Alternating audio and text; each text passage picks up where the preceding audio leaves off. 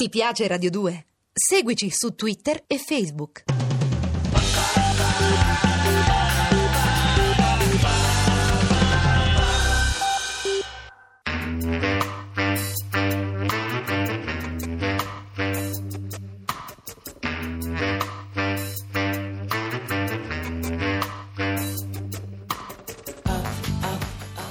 Alle 8 della sera.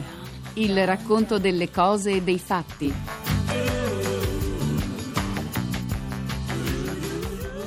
La storia in cucina di Massimo Montanari. Going down, down, down. The sea is flecked with bars of gray. Nella storia più recente dell'alimentazione europea si osservano alcune tendenze di fondo che hanno rovesciato, ribaltato tradizioni consolidate da secoli. La principale di queste trasformazioni è quella che eh, gli studiosi definiscono delocalizzazione del sistema distributivo e dei modelli di consumo, ossia i modi di distribuire e di consumare non più legati a un luogo, delocalizzazione uscita dal luogo. Questo è legato al fatto che oramai esistono sul mercato dei paesi ricchi prodotti che provengono da luoghi di produzione sempre più lontani, in pratica provengono dal mondo intero e questo inevitabilmente tende a allentare il legame fra cibo e territorio, tema su cui è necessario riflettere con attenzione perché si tratta di un tema abbastanza eh, delicato e su cui ci sono anche dei luoghi comuni. Diciamo per il momento solo che questo allentamento del vincolo cibo-territorio paradossalmente avviene proprio nel momento in cui la domanda di localismo, di territorio, per così dire, è più forte. Può sembrare una contraddizione, ma in effetti è una reazione, perché il minore radicamento della cucina nella realtà locale, che è un, una delle tendenze della cucina contemporanea, crea proprio per reazione il suo contrario, cioè un più forte attaccamento a radici più o meno presunte. E il secondo oh, elemento caratteristico dei modelli alimentari eh, contemporanei, legato evidentemente a questa delocalizzazione di cui ho appena detto, è l'uniformità delle abitudini alimentari, cioè la tendenza o almeno la possibilità a praticare un modello di consumo uniforme simile o al limite uguale in tutte le parti del mondo. Questo indebolisce il senso di appartenenza del modello alimentare, questo può provocare un senso di disorientamento, però eh, così come per il legame cibo-territorio può provocare anche il suo contrario, cioè la ricerca della diversità, della differenza. E d'altra parte bisogna anche ammettere che da un punto di vista strettamente culturale l'invenzione, per così dire, di un modello di consumo uniforme, omogeneo, omologato, ha anche una sua ragion d'essere nel momento in cui noi viviamo in una cosa che chiamiamo villaggio globale e in quanto villaggio deve avere un suo strumento di rappresentazione gastronomica. Infine, terzo e ultimo punto, il sistema alimentare contemporaneo assume una eh, crescente caratterizzazione urbana, nel senso che lo stile di alimentazione cittadino, che per secoli è stato opposto a uno stile rurale, diverso, sentito come inferiore, se non altro perché non basato sul mercato ma sulla sussistenza autonoma del contadino, rappresenta oggi una norma diffusa e tendenzialmente può essere imitato da chiunque e si sta affermando presso tutte le popolazioni che ormai vivono tutte in una grande città.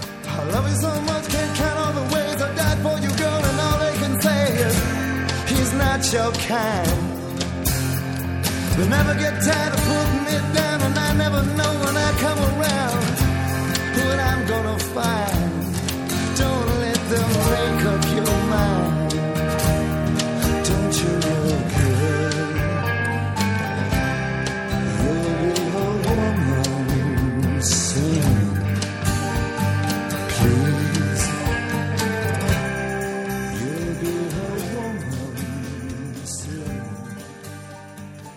L'idea che la cucina regionale sia una realtà antichissima e per così dire eh, originaria del nostro costume alimentare è un luogo comune che nasconde in realtà un equivoco. L'equivoco consiste nel fatto che i piatti locali legati a prodotti locali evidentemente sono sempre esistiti.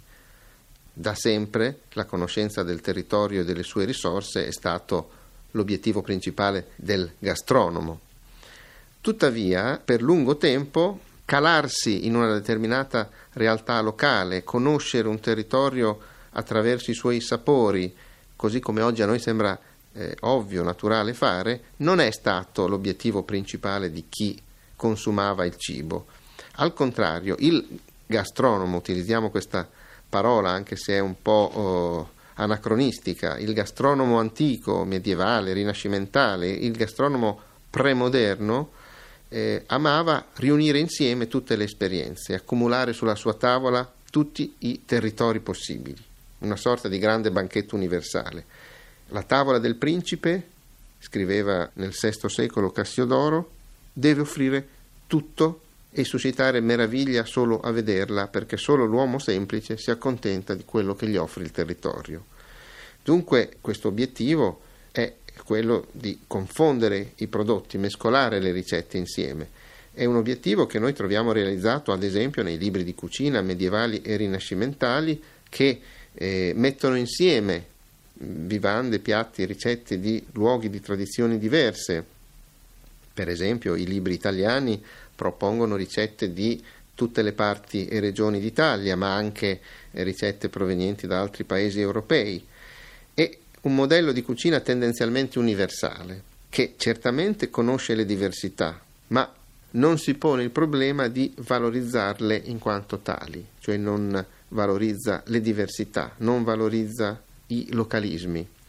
Solo con il passare del tempo, solo molto lentamente, la stagione dell'universalismo lascia il posto alla ricerca di identità più precisate sul piano nazionale dapprima e poi sul piano regionale.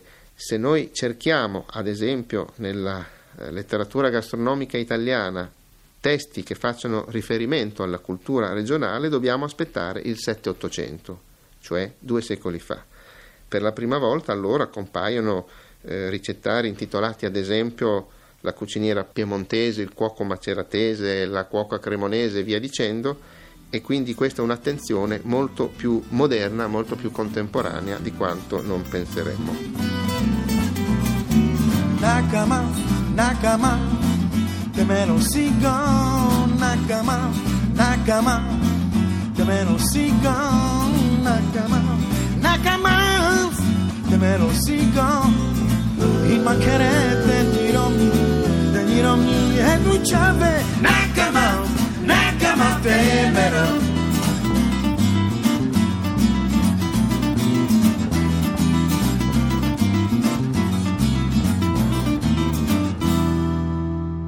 Se il territorio ci sembra oggi la dimensione naturale della cucina, non possiamo dimenticare che per molto tempo il prestigio di una tavola si è misurata anche in base alla presenza su questa tavola di prodotti che venivano da lontano, sfidando le leggi del territorio e le leggi della stagionalità, che oggi ci sembrano così naturali. Su questo riflette con particolare chiarezza e consapevolezza un personaggio eh, importante nella storia della cucina italiana, Bartolomeo Stefani, che fu nella seconda metà del Seicento capo cuoco alla corte di Mantova, e che proprio in questo modo, cioè servire frutti e verdure non del territorio e fuori stagione, si compiaceva di stupire gli ospiti del suo signore. Ad esempio racconta come il 27 novembre, 27 novembre, ripeto, del 1655, avesse iniziato un banchetto in onore della regina Cristina di Svezia, che era di passaggio a Mantova, con una coppa, una semplice coppa di fragole al vino bianco semplice coppa di fragole, ma era, ripeto, la fine di novembre. Al termine del ricettario, in cui Stefani raccolse eh, tutta la sua lunga esperienza di lavoro, il libro si chiama L'arte di ben cucinare e fu pubblicato nel 1662, Stefani aggiunge alcuni avvertimenti ai lettori in cui precisamente si pone questo problema e fa notare che, e qui cito direttamente dal libro, in questi miei discorsi, a certe occasioni, ordino alcune cose, come per esempio asparagi, carciofi, piselli, nei mesi di gennaio e febbraio, che a prima vista paiono controstagione. Ma questo, continua eh, Stefani, può sembrare vero solamente a chi non ha passato il fiume della patria, cioè a chi non esce da casa sua, perché troppo gli piace il pane della città natia. Costoro, continua, che non sanno guardare fuori dell'uscio di casa, sappiano che chi ha valorosi destrieri e buona borsa, in ogni stagione troverà tutte le cose che io loro propongo. Valorosi destrieri, cioè rapidi mezzi di trasporto, buona borsa, cioè adeguata disponibilità di denaro. A queste due condizioni, ci insegna Stefani, nulla è veramente impossibile. Yeah.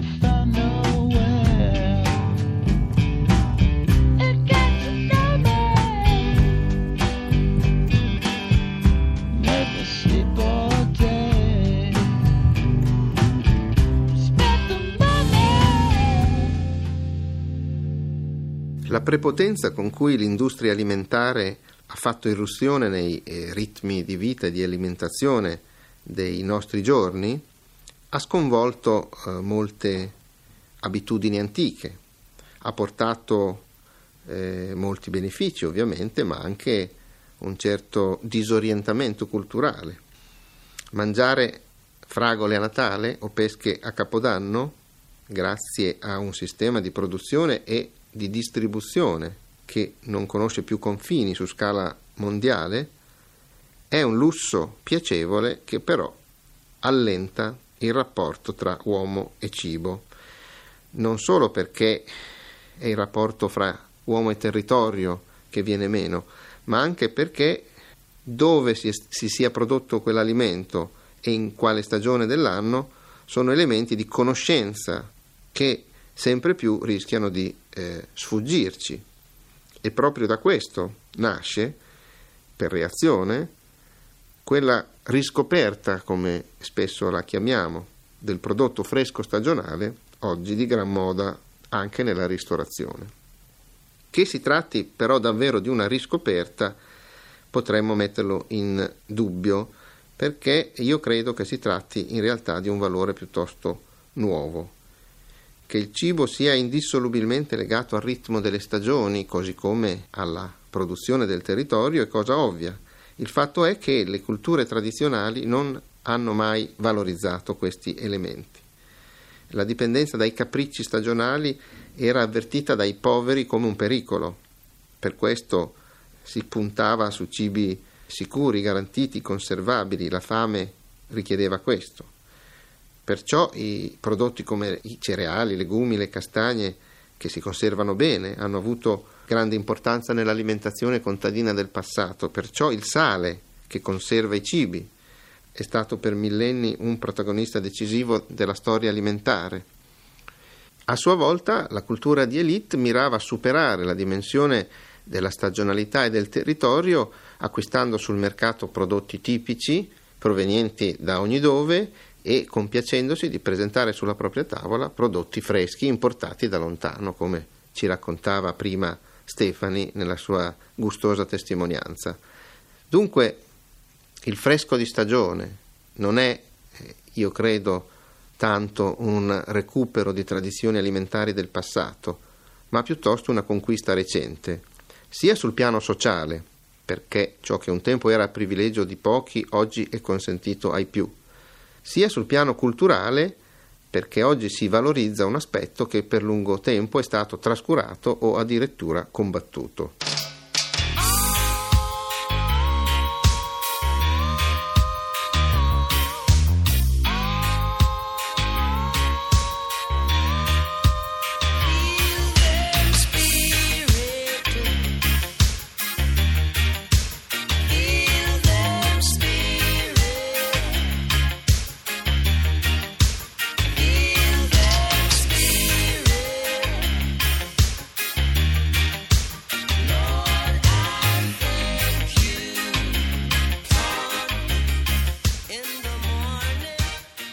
Cultura gastronomica contemporanea ha sviluppato tendenze diverse e direi contrastanti. Da un lato eh, la tendenza alla delocalizzazione, cioè alla distruzione in qualche modo del legame fra uomo e territorio, fra cibo e territorio, dall'altro il recupero forte dal punto di vista dei valori culturali della dimensione territoriale e, per dire così, geografica della cucina e dell'alimentazione. Si tratta di eh, una novità assoluta rispetto al passato perché il legame cucina-territorio in passato non ha goduto di grande apprezzamento, ma si tratta di una novità anche perché questa dimensione geografica della cultura gastronomica distrugge di fatto uno dei cardini della cultura alimentare tradizionale, cioè la percezione del cibo come segno di differenza sociale. Se ci pensiamo, il territorio è una nozione che esclude il contrasto sociale, è uno spazio, il territorio, che comprende e attraversa ogni altro tipo di distinzione. Il consumatore oggi non è signore né contadino, ma sente di appartenere a un luogo. Questa è la sua nuova identità ed è un luogo che talvolta può essere il villaggio globale, talvolta la nazione, talvolta la regione, talvolta il suo paese. Se questo sia il segno di una cultura profondamente rinnovata in senso egualitario, ossia un nuovo codice di comportamento che non cancella ma sposta i segni della distinzione, che sposta ad esempio sul piano della qualità il confine tra ricchi e poveri, questa è una domanda aperta a cui noi stessi dovremo dare una risposta perché la cultura alimentare non ce la regala nessuno, ma la costruiamo noi giorno dopo giorno.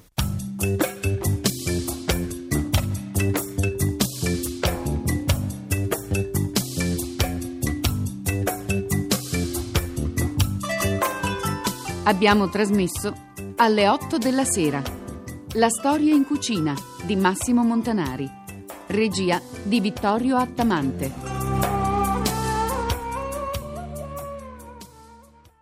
Ti piace Radio 2? Seguici su Twitter e Facebook.